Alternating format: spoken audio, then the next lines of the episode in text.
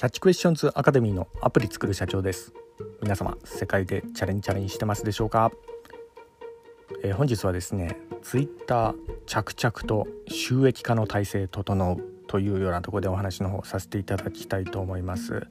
えー、まあ、私のこちらの番組の方ではですね主に、えー、iPhone アプリを世界で売るための戦略というようなところでビジネスに関するお話などをさせていただいております、えー、主に YouTube の方で配信させていただいておりまして YouTube の方はですね iPhone アプリの作り方ラズベリーパイのリモートサーバーによる構築方法それからあの仮想通貨のマイニングなどそういったお話をさせていただいたりしております。こういったお話がお好みというような方いらっしゃいましたら YouTube の説明欄の方から言っていただけますとお好みのジャンルのものが見れるかと思います、えキャッチクエスチョンズまたはアプリ作る社長で検索していただくと出てくるかと思いますのでよろしくお願いいたします。ではですねえー、ツイッター着々と収益化の体制整うというようなところでの話なんですけど、えー、ツイッターといえばですねマネタイズが下手くそというようなとこでよく呼ばれてたりするようなとこもあるんですが、えーまあ、のサービスはね、えー、結構いいんですけどそのツイッターた単体ではですねお金にならないなど、まあ、そういったようなあの、えー、声もあって、まあ、投資家の、えー、皆さんからとかも敬遠されてたりもしてたところがあったんですよね。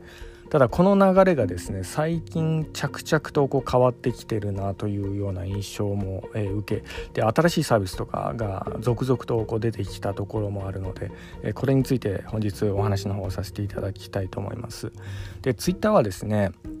まあ、私自身もですね、えー、あの個人ユーザーにはとってはですねまあもう欠かせないツールではあるんですよね、えー、例えばあの Google 検索とかはもう大手企業独占の状態にこうなってるようなところがあって、えー、例えばあのアフィリエイトとかでもですね、まあ、個人ではもう全然稼げないような時代にこうなってしまいましたね。一昔前だったら個人でもですねかなり上位表示とかこう狙うっていうのが、えー、もう簡単にこうできたような時代あったんですけどもう今はあの Google の、えーまあ、広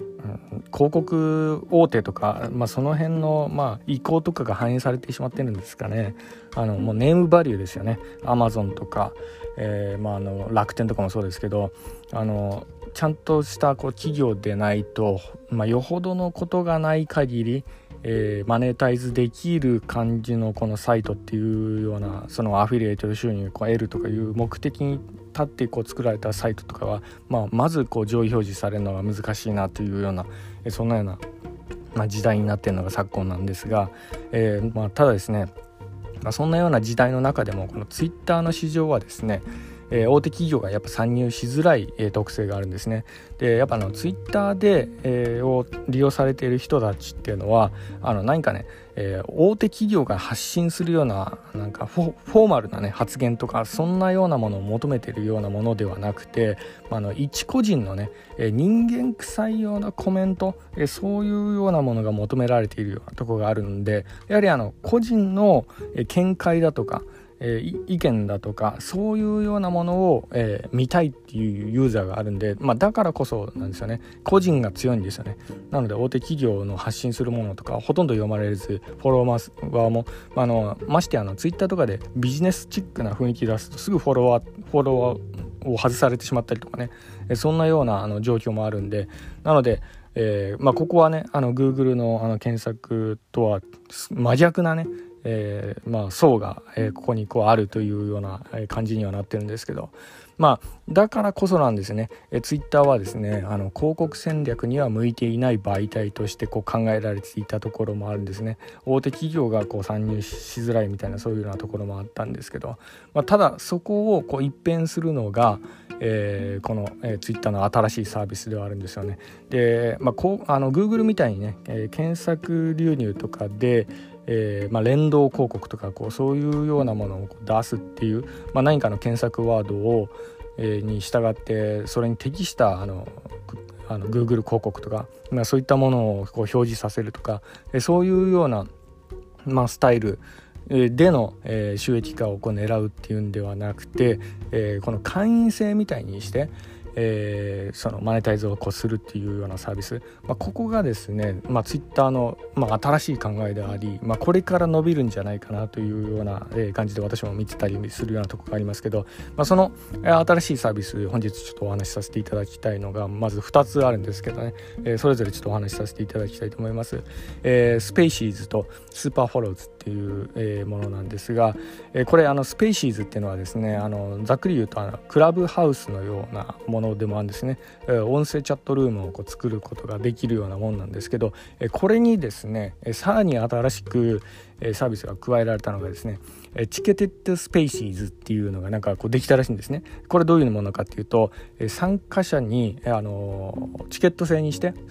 それで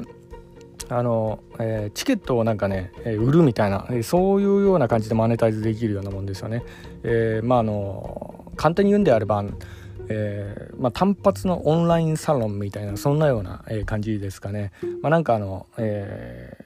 まあ、何かの趣味とか、えーまあ、そういったものの教室とかそういうのをこう開きたいとかいうような時にこうチケット制にして、えー、受講者の方からあの、まあ、の会員制にしてお金を、えー、いただくみたいなそういうような感じにこう設定することもなんかできたりすることできるみたいなんですね。え、こういったものが、まあ、ここはあのクラブハウスにはちょっとないかなというようなあの特性でもあったりするんで、えまあ、このえー、マネタイズ、えー、ちょっと新しいタイプのものができたかなというような感じで今見ていたりもしております。それからこのスーパーフォローズも、えー、またあの ツイッターならではの、えー、このマネタイズの仕組みになってるかなというようなとこもあるんですけどこれがあの月額数百円程度からなんか始められるらしいんですけどね、えー、あの有益な情報をこう配信したいとかいうような、えー、まあ時にえー、特定のフォロワースーパーフォローになってくれてるフォロワーの方に特別な情報を配信するというようなサービスで、えー、マネタイズできるみたいな、えー、そんなようなところもあるみたいです。まあ、とにかくですねこれから、えー、ツイッターはですねえー、ビジネス的にはどんどん伸びていくんじゃないかなというような感じで私見ておりましてですね、えー、実はあの、えー、ツイッターの、えー、米国株も今あのちょいちょい買ったりしてるんですねこれ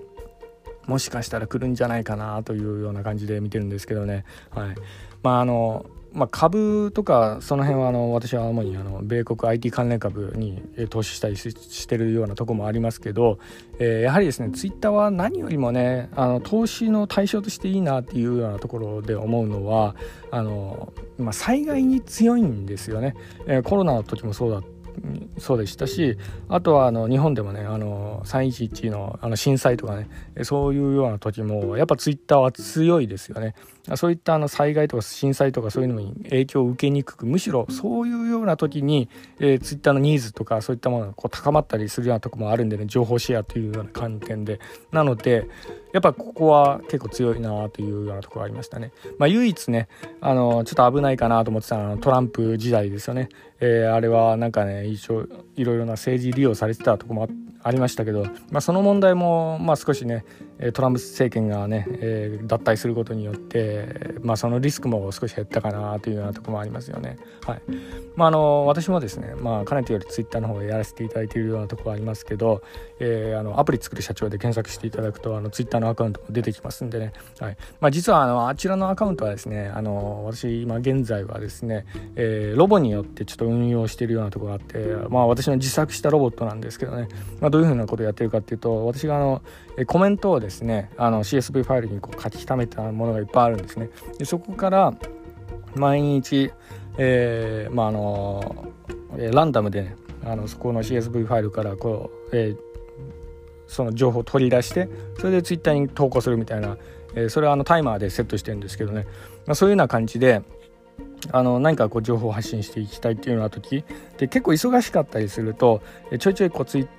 ターとかこうあの定期的に打つっていうのは結構難しかったりするようなとこあるんですよね。なので、えー、時間がある時に一気にこう CSV ファイルとかにバーって書き溜めてそれであとはあの、えーまあ、時計仕掛けでタイマーであのロボにこうツイートしてもらうみたいなそんなようなあの感じでやってます。でもちろんですねあのロボとはいえね私あのアカウント自体はよくよく見ておりまして皆様方からたまにこうコメントもらったりするようなところがあるんですよね。でその意見とかそういったものはあの私ちゃんとチェックさせていただいて見たりもしております、まあ、なのであの、えー、まあ、完全にこう完全自動のロボでこう回してるってわけでもないんですけどね。なのであのもしよかったらあのいいねボタンとかも押してもらえたら、ね、大変私も励みにもなるんでね、えー、もし興味あったらあのツイッターの方もちょっと見ていただければと思うんですけど。まああのやはりですねあのツイッターはこれからいろいろこう進化していくなというふうに感じているようなとこがあるんでね、まあ、今回ちょっとこの辺ちょっと参考にしていただければと思います。本日は以上になります。では最後にいつもと同じ言葉で締めさせていただきたいと思います。IT エンジニアに栄光あれ。